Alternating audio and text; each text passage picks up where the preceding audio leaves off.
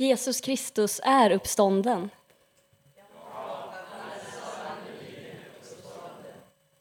Ja, vi har hört om det, vi kanske har fått erfara det i våra egna liv. Och idag så påminns vi om det allra viktigaste, höjdpunkten för vår tro, att Jesus Kristus är uppstånden. I år så får vi läsa ur Lukas evangeliet om Jesu uppståndelse.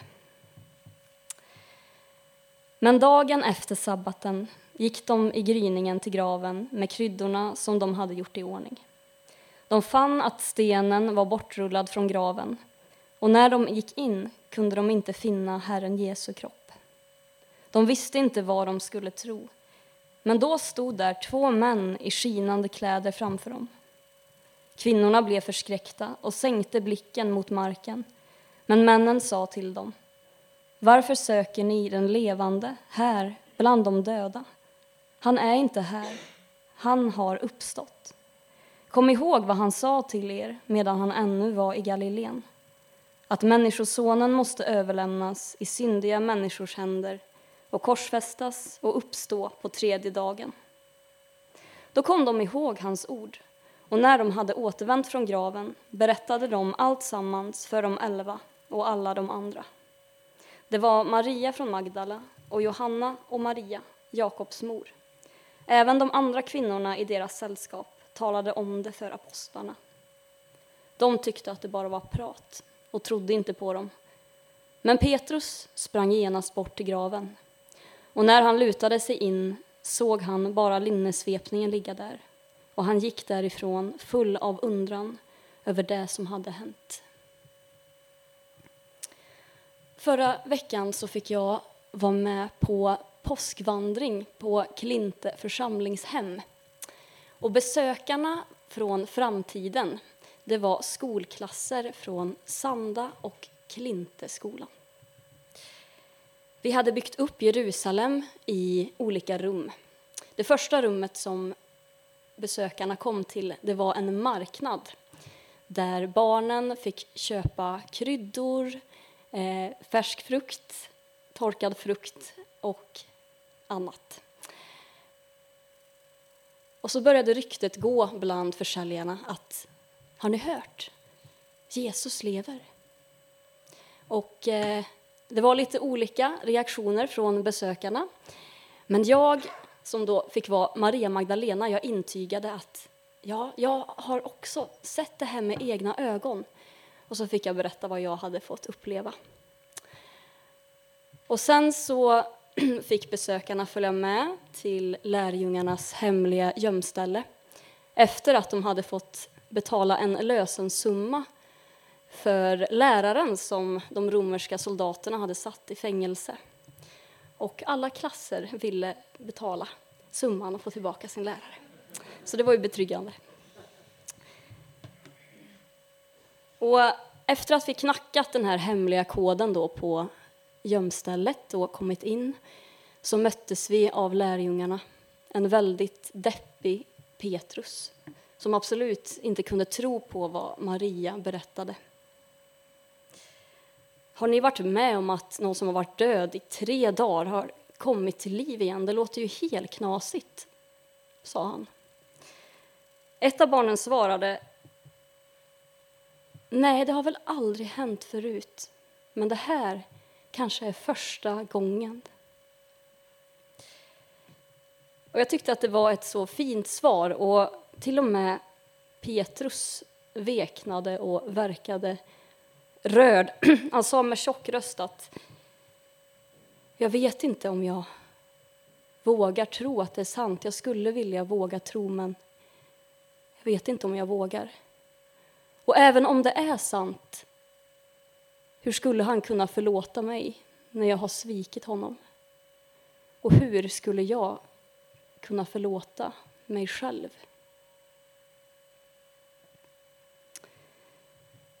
Så till dagens text. Vi finner ju den här massiva stengraven stå i centrum. Och ändå så är den ju på ett sätt irrelevant för att den är ju tom. Den har liksom tappat sin betydelse och ändå så är den liksom där i centrum. Och kvinnorna de ska ju smörja kroppen med oljor och kryddor. För det var ju så seden påbjöd. Och deras upplevelse den är ju minst sagt omvälvande. Det är ju liksom den här ytterligheten av känslor. De kommer dit i sorg. De hade sett sin vän och mästare dö på korset för några dagar sedan, stått där på avstånd. De är säkert helt utmattade och trötta efter all sorg och all gråt. Graven är tom. Vad ska de tro? Den här rädslan som kryper på. Vad är det som har hänt? Och sen änglabesöket. Först blir de förskräckta och sänker blicken. Men änglarna som säger Varför söker ni efter den döda här?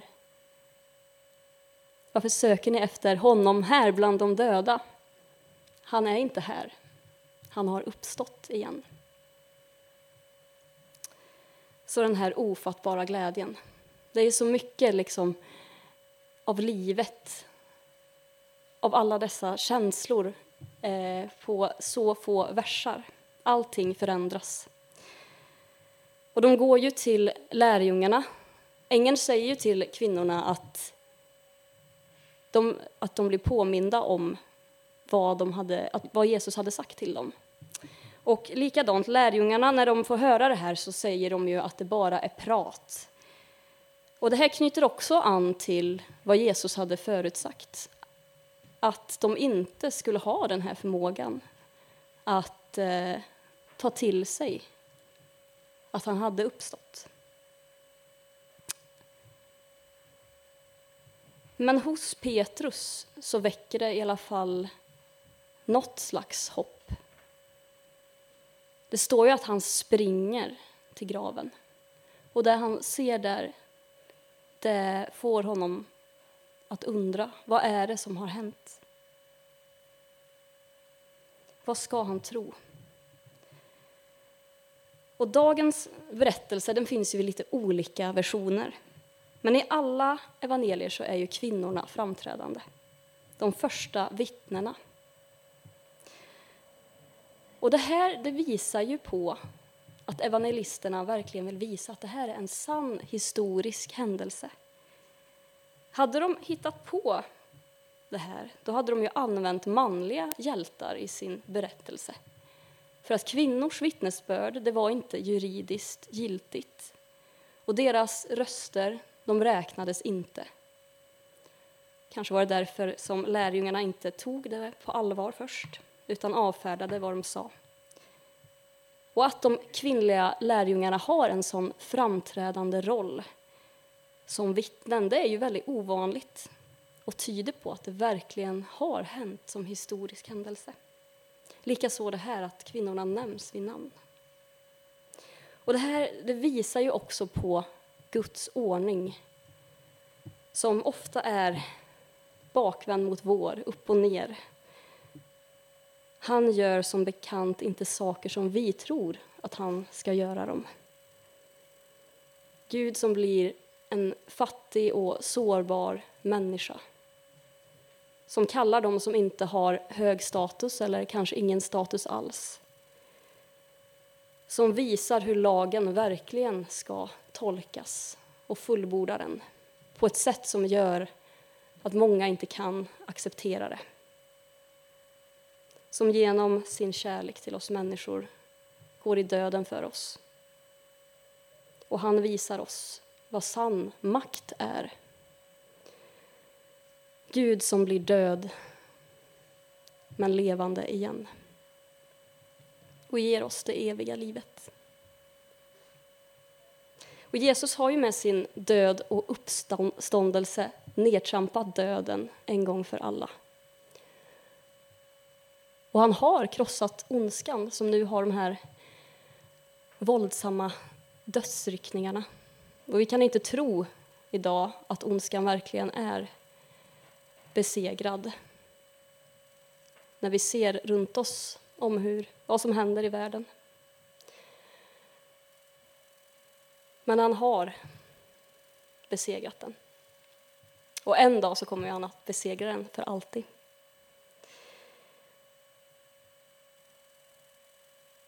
Och vi ser ju på världen runt omkring oss och på ett sätt är allting som vanligt runt omkring. Men ändå så, vi som tror kanske fått en glimt av, fått smaka på Guds kärlek. Vi förstår ändå att allt på något sätt är annorlunda. Som Jonas sa förra veckan, det här gryningsljuset som plötsligt bryter fram i mörkret. Eller solen som återvänder och börjar värma kinden och vi hade glömt hur det kändes. Och vi vet att det finns mer än det vi ser. Att påskens mysterium det verkligen är på riktigt. Jesu uppståndelse har förändrat allt för all framtid. Och jag vill visa en bild. Jag vet inte hur bra upplösningen blev. Ser ni? Det här är en uppståndelseikon och den har väldigt mycket symbolik i sig. Jag ska inte gå igenom allt. Det vita, den vita triangeln där över Jesu huvud är ett tecken på att han är det eviga ljuset. Det symboliserar att han är det eviga ljuset. Han står... Jag skulle egentligen vilja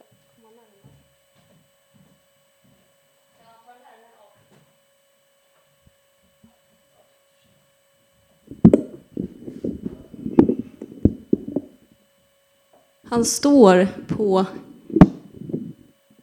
porten till dödsriket. Och vem är det som han, vilka är det som han håller i händerna? Är det någon som har en gissning?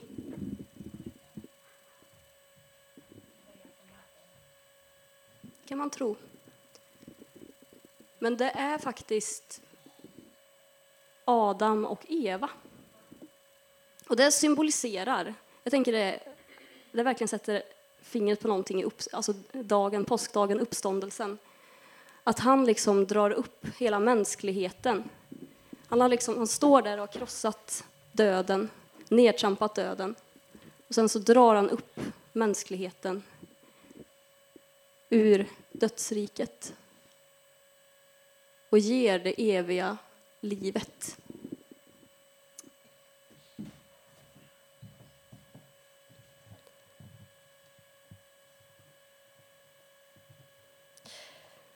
Och vi... Tack så mycket. Jag tänker att...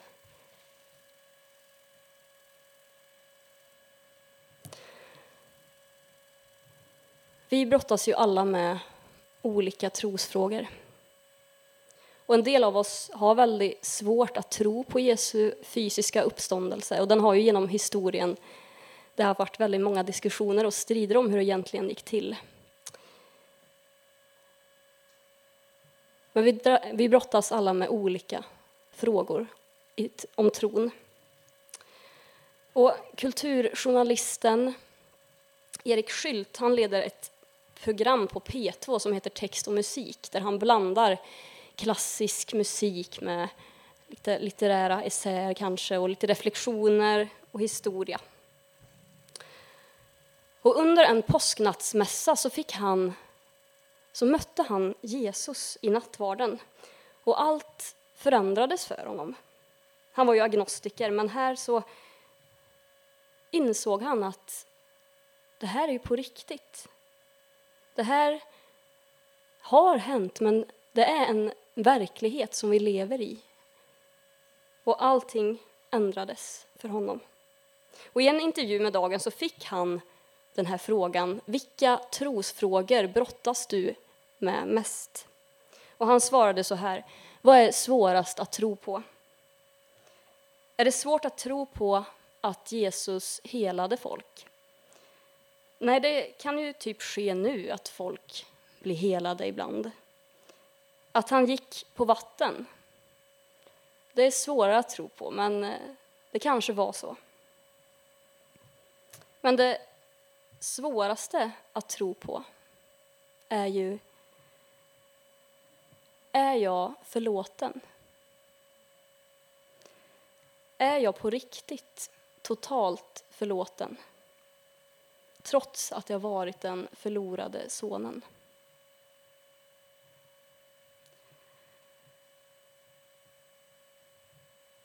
Vi lever ju i påskens mysterium just nu, idag kanske tydligare än andra dagar. Och det kan inte förklaras. Vi kan försöka, men ytterst sett så är det en erfarenhet. Och vi får lita på att han har en plan för oss och våra liv och för den här skapelsen. Att döden inte har det sista ordet.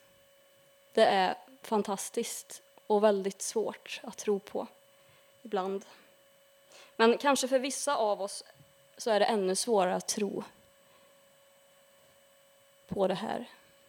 Är jag verkligen förlåten? Och är jag verkligen älskad?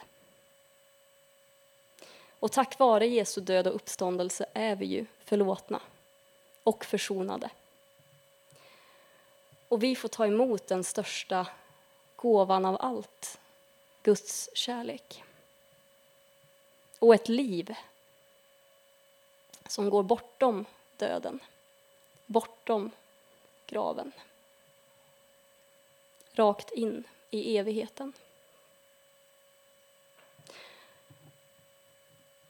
Hur skulle världen se ut om vi var och en helt levde i den sanningen? Att vi är förlåtna och älskade. Vad betyder det, eller skulle kunna betyda för dig i ditt liv idag?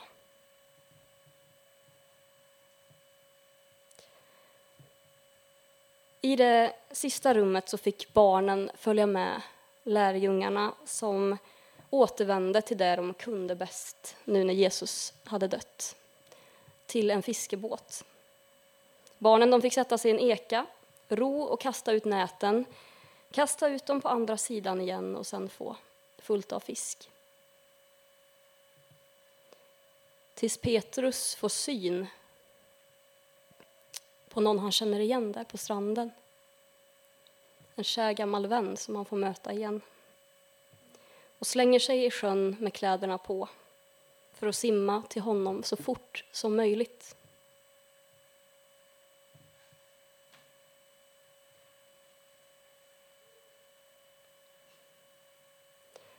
Jesus Kristus är uppstånden.